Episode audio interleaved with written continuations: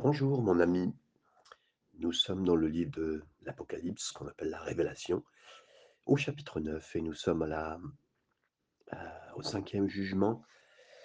Les quatre premiers jugements que nous avons vus étaient des jugements qui ont été utilisés par des forces naturelles, on va dire, euh, même si elles étaient cataclysmiques, très compliquées pour la terre bien sûr de les vivre.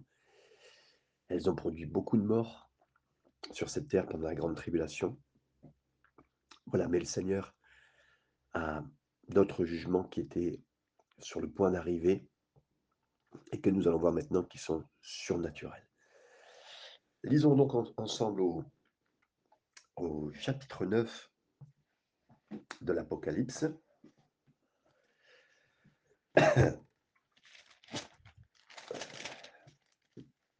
Le verset premier, ensemble, qui nous dit Le cinquième ange sonna de la trompette, et je vis une étoile tomber du ciel sur la terre.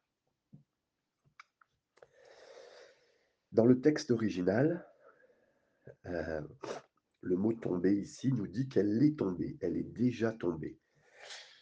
Ah, et que ça fait donc référence, pour ceux qui connaissent déjà la parole de Dieu, euh, des traductions même plus récentes ont donné ce verset, j'ai vu une étoile qui était tombée sur la terre.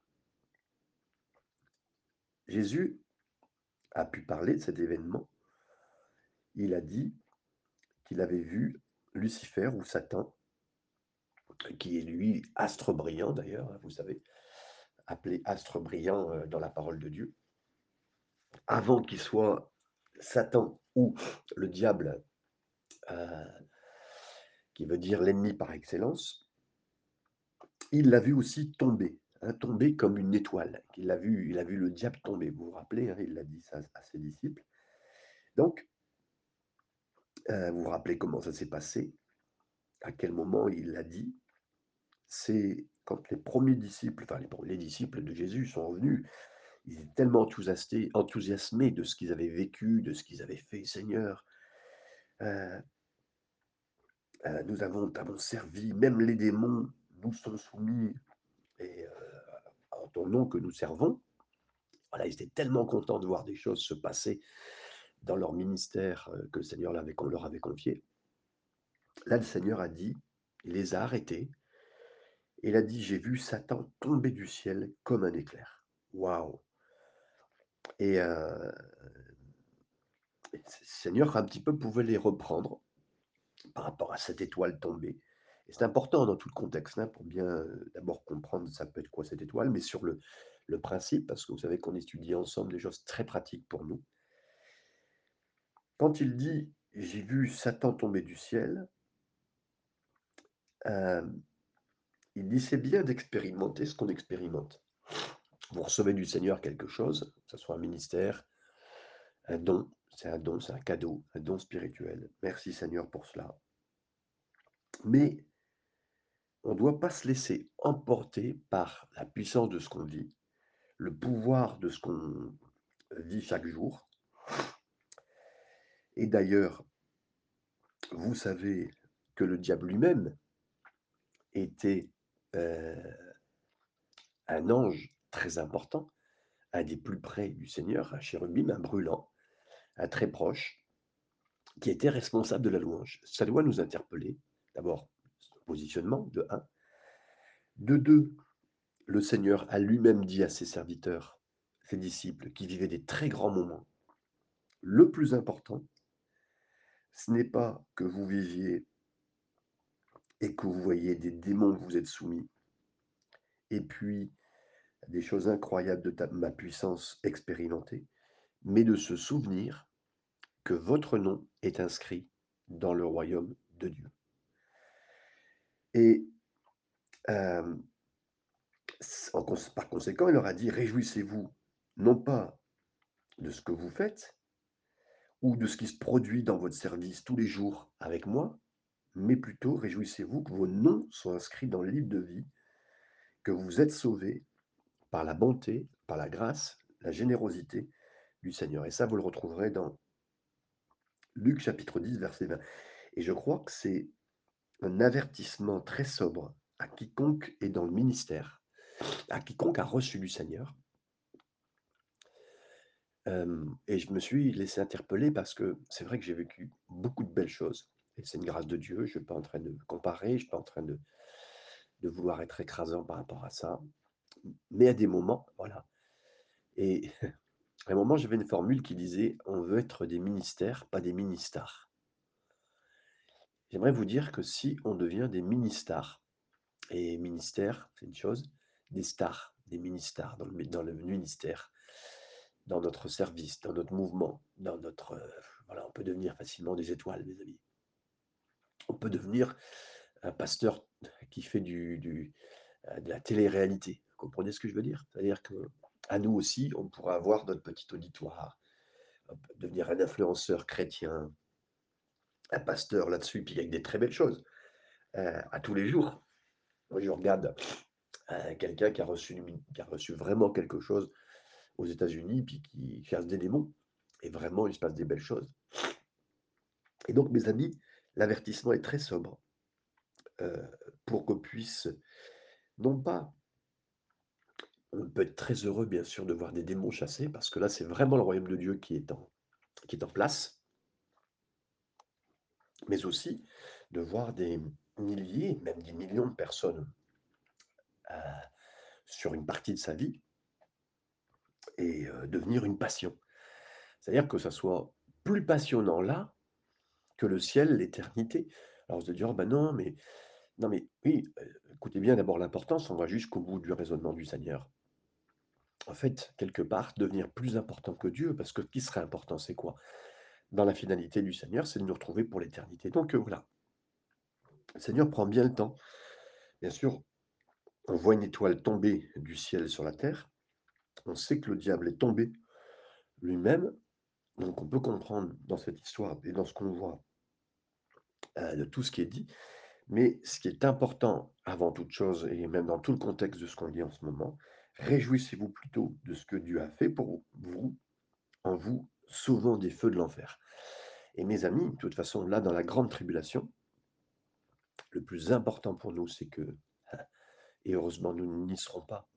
Heu, nous croyons que nous ne vivrons pas ce moment de grande tribulation et en plus, nous verrons, il y aura des choses incroyables qui vont se passer et là, d'une façon surnaturelle. Donc là, heu, quelque part dans la dans la l'Apocalypse, dans cette révélation qui est donnée, il y a encore de nouveau cette marque-là sur la terre que nous croyons.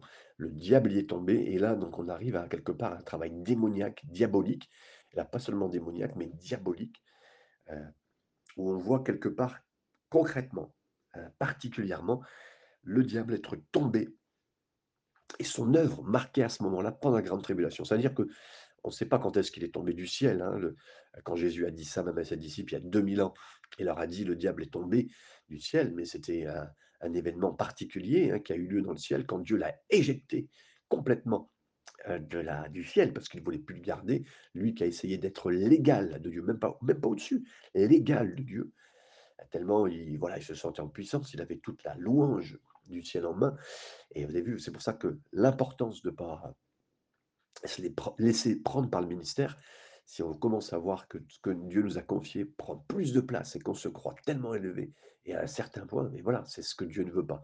Donc là, c'est important de le lire, c'est important d'être très pratique avec nous-mêmes, parce que c'est ça qui a éjecté le diable du ciel, mais aussi, heu, dans la fin des temps, l'œuvre du diable particulièrement marquera la grande tribulation. Donc là, heu, on a vu l'œuvre du diable sur cette terre pendant des quelqu'un a dit: «Ça fait 6 500 ans que le diable s'entraîne sur cette terre à faire du mal».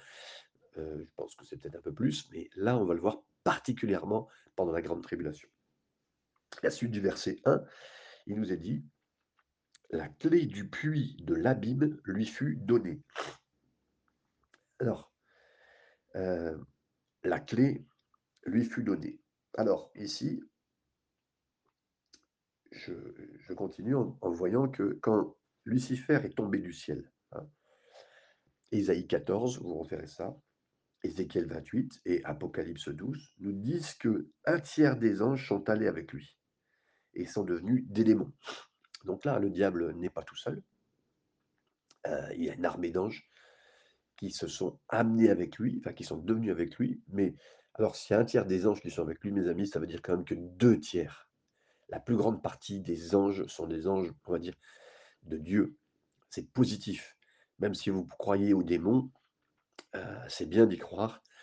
Eux-mêmes, les démons croient en Dieu, mais tremblent, la Bible elle dit, mais ils ne sont pas nombreux par rapport à ceux du Seigneur, même s'il y avait une œuvre démoniaque, et là je parle de maintenant, je parle en cet instant, croyez toujours que l'œuvre de, Dieu est, supérieure.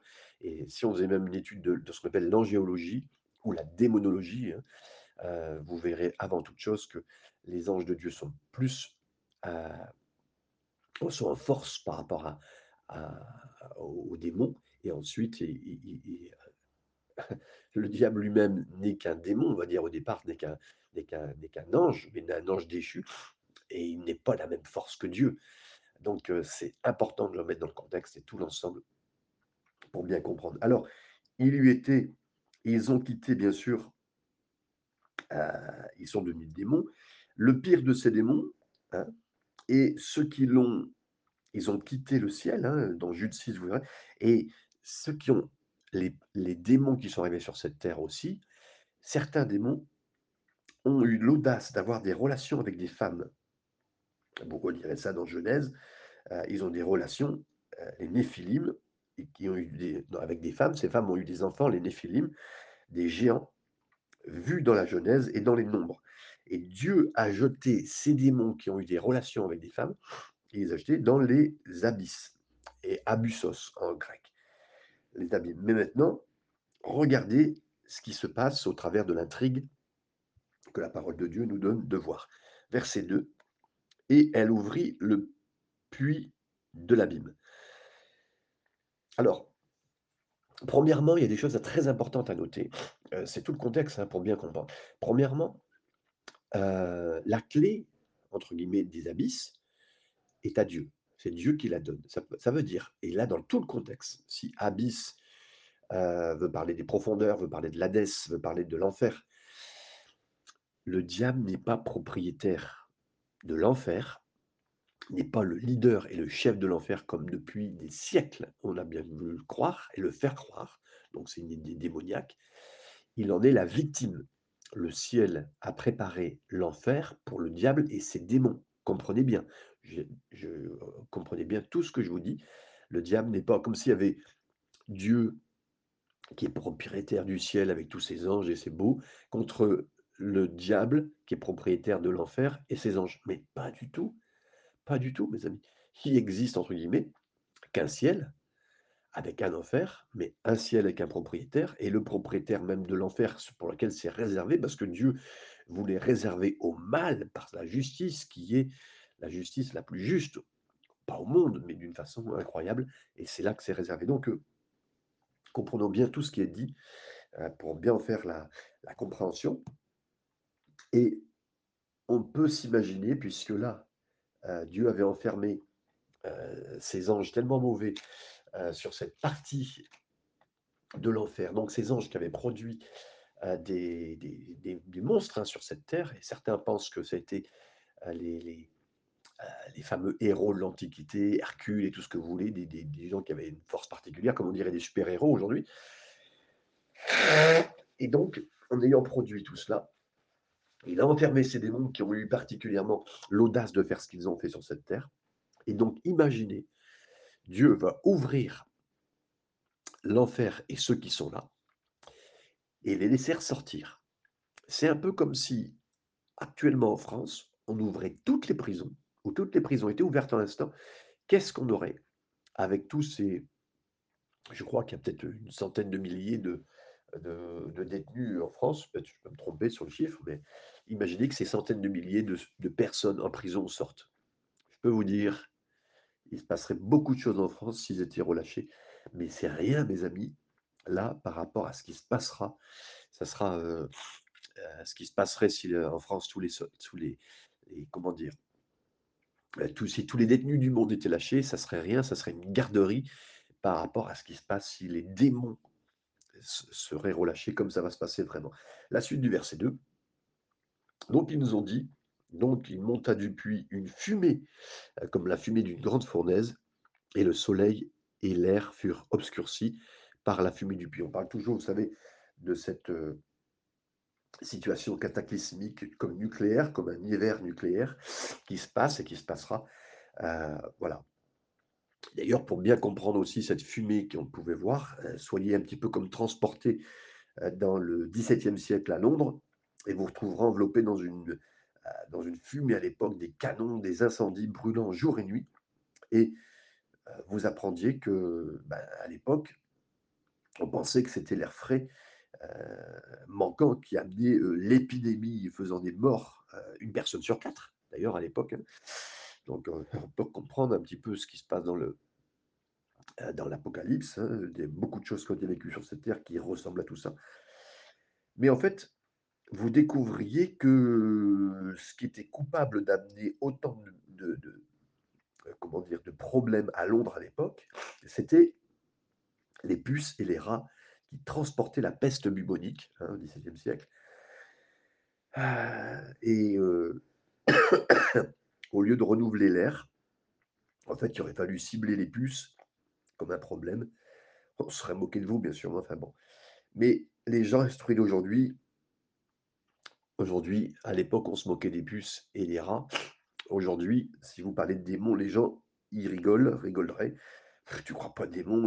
«On croit pas aux démons», hein. Même si de plus en plus, on nous en met dans les séries, on nous en met dans les films. On sait que dans les années 70, heu, quand on a sorti, heu, ce film sur, heu, la possession, d'une jeune fille, hein, qui a fait vraiment, beaucoup de dégâts parmi les gens.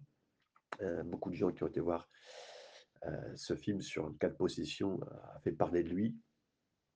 Et ainsi, je parle de cela, c'est un film qui a au moins 40 ans. Aujourd'hui, c'est monnaie courante, chaque année quasiment, on ressort un film dans ce domaine-là. Et donc la Bible, elle dit que les démons sont à l'œuvre en ce moment, hein, encore, mais ça sera rien à du temps au moment de la comment dire? Au moment de la grande tribulation, mais les démons sont déjà à l'œuvre. Il y a des dépressions, il y a des détresses émotionnelles qui sont liées aux démons, il y a des traumatismes relationnels inspirés, heu, par les démons et donc l'esprit de Dieu inspire Paul pour dire aussi qu'on n'a pas à lutter contre la chair, le sang, mais contre des entités très réelles, des principautés, des puissances, contre la méchanceté spirituelle dans les hauts lieux. Éphésiens chapitre 6 verset 12. On continue, bien sûr, versets 3 et 4. De la fumée sortir sortir, des sauterelles qui se répandirent sur la terre et il leur fut donné un pouvoir comme le pouvoir qu'ont les scorpions de la terre. Il leur fut dit de ne point faire mal à l'herbe de la terre, ni à aucune verdure, ni à aucun arbre, mais seulement aux hommes qui n'avaient pas le sceau de Dieu sur le front. Bien sûr que là, heu je pense à que ceux qui ont qui seront protégés, ceux qui ont le sceau de Dieu, on pense donc à ces 144 000, hein, que le Seigneur a mis de côté et on en reparlera j'espère, heu, ces 144 000 qui sont dans la pureté, que le Seigneur a mis à part. Et comme on le voit aussi, c'est au son des trompettes et vous savez quand, heu, la congrégation, les gens entendaient en Israël une trompette, pour eux c'était important. C'était la victoire de Jéricho, c'était, l'année du jubilé. C'était l'appel à la à l'adoration pour venir au temple de Jérusalem, donc quand ils entendent les trompettes, waouh! Et heu, quand Jean était sur la scène, heu, donc Jésus lui-même a parlé de l'ange qui sonnerait la trompette pour rassembler les élus, Matthieu 24, hein. Jérusalem, Jéricho, le jubilé, Jésus, toutes ces images allaient droit dans le cœur de chacun des croyants, du troupeau, de des églises de Jean, de bien comprendre. Et là, il parlait des trompettes qui sonnaient. Mais il y a ici une autre image qui vient à l'esprit, c'est Joël. Parce qu'on parle de sauterelles et dans le livre de Joël particulièrement, ils ont vécu plusieurs attaques de sauterelles dans leur pays, plusieurs fois, pas une seule fois, mais plusieurs fois, qui ont attaqué et et fait du mal à leur pays. C'était d'ailleurs, heu, des choses que le Seigneur avait laissé permettre, pour que le pays soit, renouvelé et retourne au Seigneur. C'est la bonne façon de voir. Versets 5 et 6: «Il leur fut donné non de les tuer, on parle des sauterelles, tout cela, de ces scorpions, mais de les tourmenter pendant 5 mois, 5 mois et le tourmenter, qu'elle causait était comme le tourment que cause le scorpion quand il pique un homme. En ces jours-là, les hommes chercheront la mort et ils ne la trouveront pas. Ils désireront de mourir et la mort fuira loin d'eux. D'abord, je n'ai pas le temps de faire un passage dessus, mais je reviendrai un jour dessus, de vous parler de ce verset 5 et 6 heu, sur l'euthanasie. C'est un sujet important, heu, de heu, certains appelaient l'euthanasie un suicide assisté. D'une façon générale, le Seigneur ne permet pas qu'on se donne la mort, que ça soit suicide d'un suicide normal, on va dire suicide normal, excusez-moi de le dire comme ça. Donc, heu, parce que c'est souvent et des pensées démoniaques, hein, qui viennent jusqu'à vous. Heu et Dieu est bon, hein, mes amis. Parce que Dieu garde ses enfants et heu, je pense à Luther un jour qui avait une une femme qui est venue vers lui en disant: «Mon mari, s'est suicidé en se jetant, du pont dans le Rhin glacé, il est mort et est-ce que vous pensez que mon mari sera sauvé?» parce qu'il était croyant. Luther ne savait pas trop quoi répondre. «Écoutez, vous permettez que je prie, je demanderai au Seigneur un petit peu ce qu'il en pense» et Dieu lui a dit: «Je suis le Dieu qui est capable de parler entre le pont et le Rhin» et si Dieu a dit cela, c'était lui donner une partie de la réponse comme quoi cet homme croyant et là attention, écoutez bien ce que je vous dis, entre le haut du du pont jusqu'au Rhin a été touché et à qui Dieu a parlé. Et attention, je ne suis pas en train de vous dire que nous devons autoriser dans nos pensées, parce que c'est des pensées que le diable nous envoie et donc on doit lutter. Et le casque du salut est là pour protéger nos pensées, comme la Bible le dit dans Éphésiens 6. C'est partie des arsenals que Dieu nous demande de prendre. Et je ne sais pas comment entièrement l'appliquer à vous, particulièrement pour vous, mais je sais que c'est le Seigneur la solution, il est le chemin, la vérité et la vie. C'est lui, notre Jésus, qui nous en sortira. Et je le dis avec force. Et voilà. Et donc, oui, je reviens sur ce point de l'euthanasie. Le, suicide, c'est une chose, et l'autre chose, de, de, de vouloir se donner la mort alors que nous vivons une maladie très très forte, très très dure, ou de choses spécifiques. Je ne peux pas vous donner toute l'explication. Tout ce que je sais, c'est que c'est au Seigneur qui, entre guillemets, prend la décision de nous, entre guillemets, c'est à lui la vie et la mort, hein, mais ce n'est pas à nous de nous donner la mort, nous donner la mort, même dans ces cas-là. Et c'est un point très important. Effectivement, on recule la mort de plus en plus dans les, dans les hôpitaux, on fait tout pour euh, faire éloigner la mort et on, on essaie d'être le chef de la mort. Et mais en tout cas, dans la grande tribulation particulièrement, alors qu'on on cherche à l'être aujourd'hui, c'est pas nous qui en serons les euh, possesseurs et responsables, et pas nous qui et, et les hommes, ils voudront après avoir été piqués par les scorpions, ils voudront même se donner la mort, mais ils n'y arriveront pas. Ils n'y arriveront pas. Et, euh, donc, ça parle bien effectivement que dans ces moments de grande tribulation, ils vont vivre d'être piqués par des scorpions. Ça, fait très très mal, c'est horrible. Ils voudront la mort pendant cinq mois. Ils voudront la mort. Les gens vont tous, quasi voudront vous la mort, mais ils n'y arriveront pas. La mort ne viendra pas à eux. La première fois que ça arrivera sur cette terre d'une telle façon. Versets 7 à 10. Ces sauterelles ressemblaient à des chevaux préparés pour le combat. Il y avait sur leur tête comme des couronnes semblables à de l'or, à leur visage était comme des visages d'hommes, elles avaient des cheveux comme des cheveux de femmes, et leurs dents étaient comme des dents de lion. Elles avaient des cuirasses comme des cuirasses de fer, et le bruit de leurs ailes était comme un bruit de chars à plusieurs chevaux qui courent au combat. On va jusqu'au verset 10. Elles avaient des queues semblables à des scorpions et des aiguillons Et c'est dans leur queue qu'était le pouvoir de faire le mal aux hommes pendant 5 mois. On revient sur ce chiffre 5 mois, hein, c'est pour dire que c'est quelque chose de noté et qui est en rapport avec ce qui se passera vraiment. Même cette description de démons bizarres et horribles rappelle bien sûr les promesses que Dieu a données, même dans le livre de Joël, puisque dans Joël 2, on trouve un passage parallèle à l'Apocalypse 9, hein, euh, puisque dans l'Apocalypse 9, on retrouve ça de la, prophétie de Joël, chapitre 2. Elle s'est accomplie à l'époque de Joël, quand Israël a été assiégé par des sauterelles. Symboliquement, en 722 avant Jésus-Christ, les Assyriens sont venus, ils étaient habillés, mais avec des, des cuirasses spécifiques. Ils ont emmené les dix tribus du Nord en captivité. Et prophétiquement, ces sauterelles parlent des démons maintenant qui seront lib libérés des abysses, un peu de la même façon que les Assyriens sont tombés sur Israël. De cette façon-là, ils viendront dans le timing de l'Apocalypse 9. Mais ces terribles avertissements, avec cette invasion, se trouve toujours une merveilleuse promesse. En tout cas, d'une façon générale, hein, écoutez bien ce que je vous dis: «Je vous rendrai les années que la sauterelle a dévorées, le gélec, la chenille, le ver du palmier, ma grande armée que j'ai envoyée parmi vous, et vous mangerez en abondance et vous serez rassasiés et louez le nom de l'Éternel, votre Dieu, qui a fait des merveilles avec vous, et mon peuple n'aura jamais honte. Dans Joël chapitre 2, versets 25 à 26. Mes amis, et là c'est d'une façon générale avant de parler de l'Apocalypse, à chaque fois que nous obéissons aux Écritures, lorsque nous écoutons même une trompette qui vient vers nous, que nous nous repentons à ce que nous avons vécu, parce que Dieu nous a envoyé une tribulation, une difficulté, avant que ça soit une grande tribulation.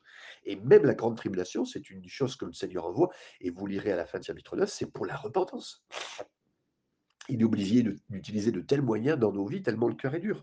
Quand on lit la parole de Dieu, il y a une chose qu'on prend en compte, c'est que l'homme est dur, est tellement dur, et jusqu'au bout, Dieu est obligé d'être dur, et de plus en plus, à cause du cœur de l'homme.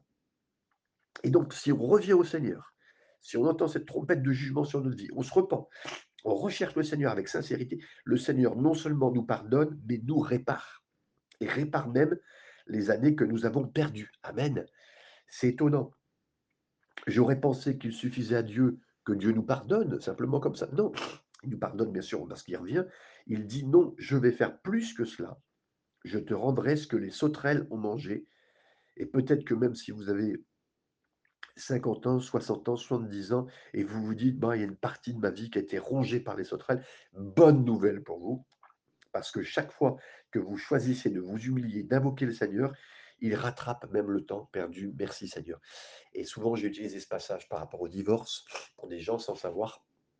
Et puis, effectivement, le Seigneur rattrapera même ces années perdues euh, qu'ils ont vécues. Et mes amis, Là, particulièrement dans ce passage, bien sûr que ça parle, ces sauterelles et tous ces animaux sont représentatifs d'insectes très forts, mais quand vous voyez actuellement les dispositifs, les armes qui sont faites sur cette terre pour combattre, sont des armes qui ressemblent à beaucoup d'insectes, à des hélicoptères qui ressemblent à des insectes, à des sauterelles. Bien sûr que Jean, quand il a vu ça, lui, il voyait comme des animaux, des sauterelles, alors qu'en fait, le bruit même des chars, mais un hélicoptère, un tank, ce que vous voulez, ça ressemble à des animaux, des insectes un peu surdimensionnés, mais pour lui sans savoir ce que c'était.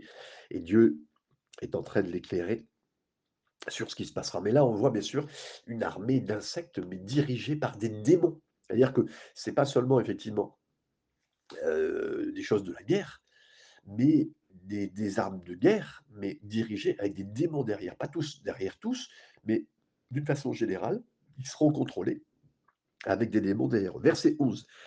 Elles avaient sur elles comme roi l'ange de l'abîme, nommé en hébreu Abaddon et en grec Apollyon. Euh, les deux mots signifient destructeur. Il n'y a rien dans notre langage ou euh, notre culture euh, qui puisse nous dire si c'est l'opportunité du diable, c'est de détruire toujours. Il est venu pour détruire, égorger, faire du mal, être un voleur.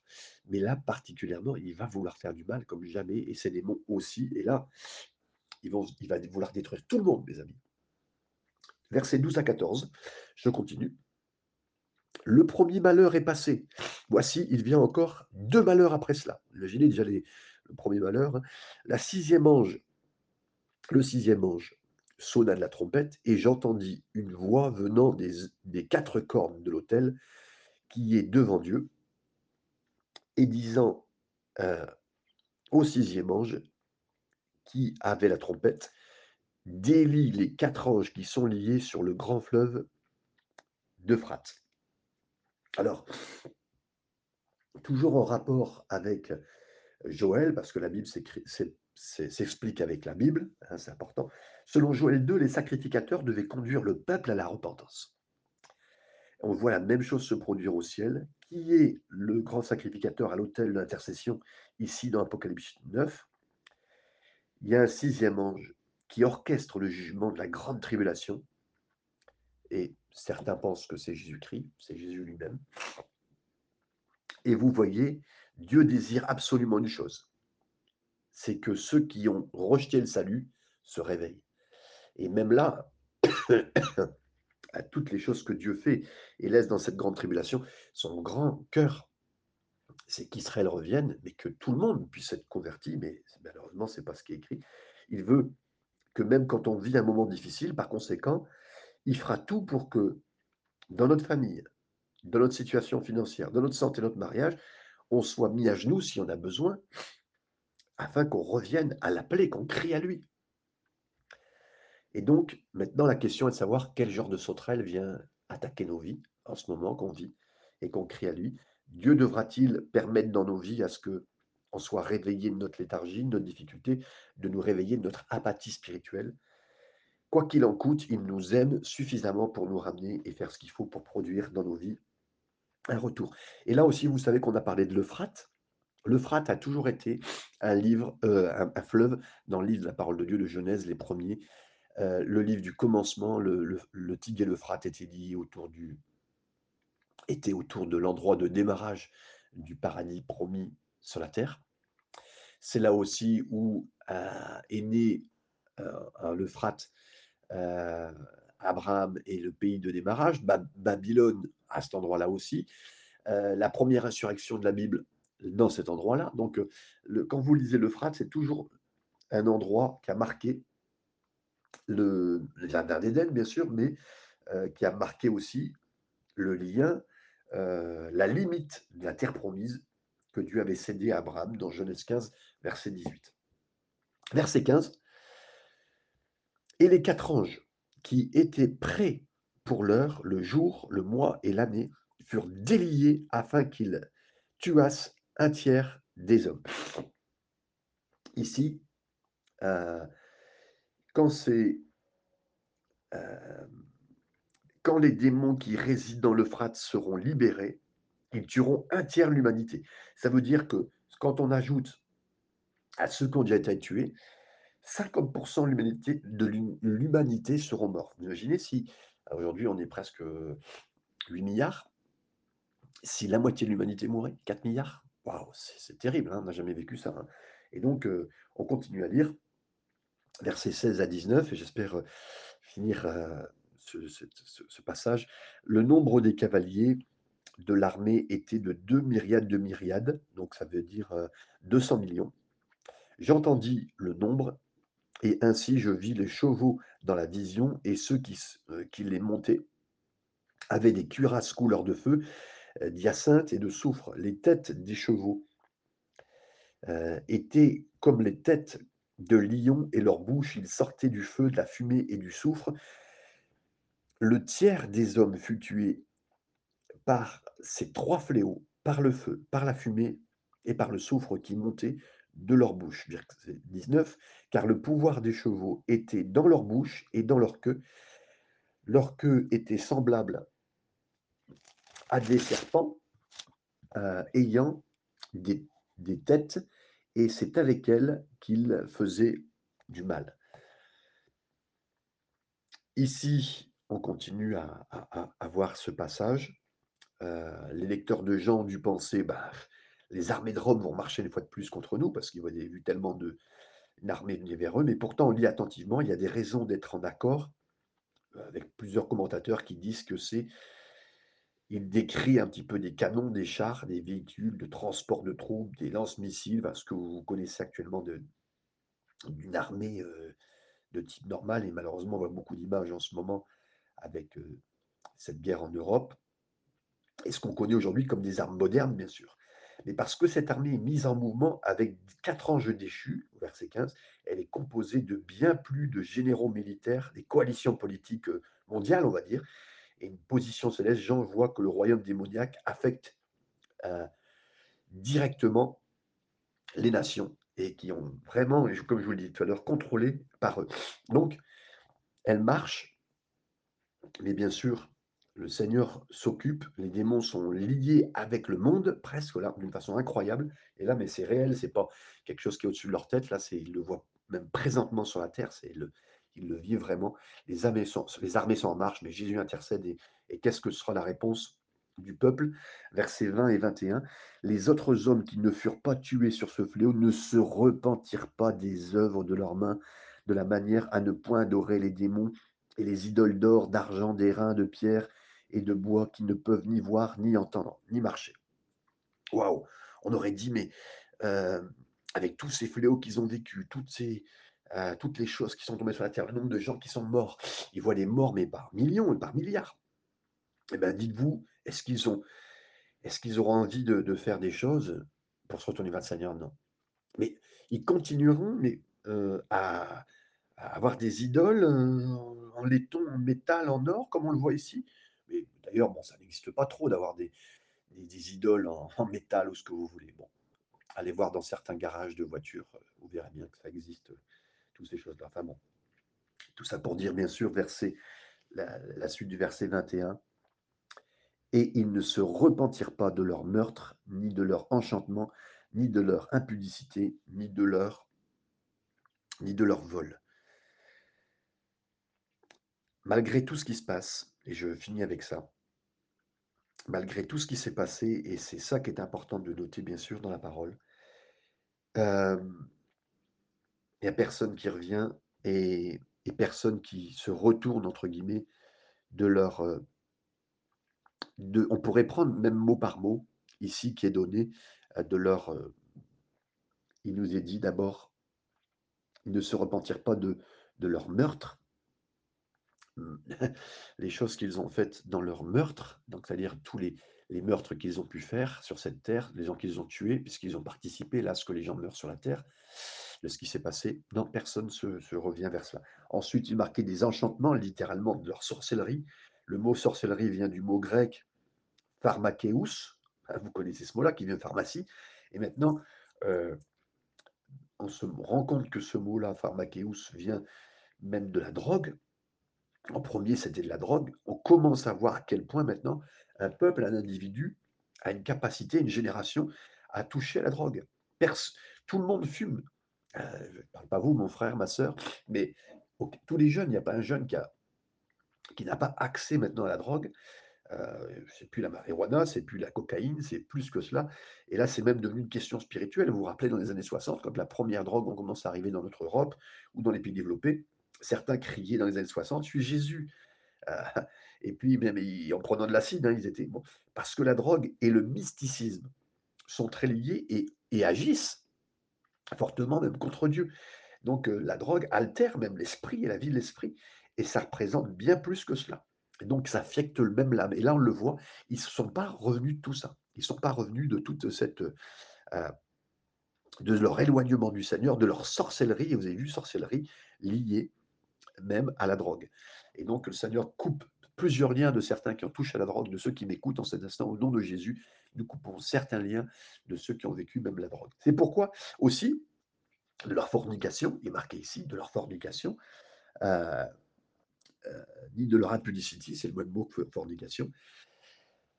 Beaucoup de personnes vivent des tribulations, là aussi, dans vos entourages, et je parle de non-chrétiens, et on ne comprend pas pourquoi. On dit Oh, mais j'ai n'ai pas fait de mal à quelqu'un, j'ai pas été mauvais. Mais il y, a une il y a une composante démoniaque dans la pornographie, dans la fornication, dans l'adultère, qui met un crochet dans l'âme des amis. Et là, on le voit, ils ne se repentiront pas de tout cela, alors que ça met un crochet dans notre âme. Et merci Seigneur, là aussi, au nom de Jésus, pour ceux qui ont besoin, recevez euh, une délivrance de, de toutes ces choses et renoncez, mes amis, renoncez aux choses qui se sont malheureusement peut-être mises des fois dans votre vie et vous pouvez renoncer à cela par la grâce du Seigneur, mais eux ne renonceront pas, ils ne se repentiront pas. Et je, bien sûr, leur impudicité et de leur vol, c'est les derniers mots euh, qui est donné. Euh, même mes amis ne se repentiront pas d'avoir volé. Volé qui? L'État, les gens, les autres, les impôts, ce que vous voulez.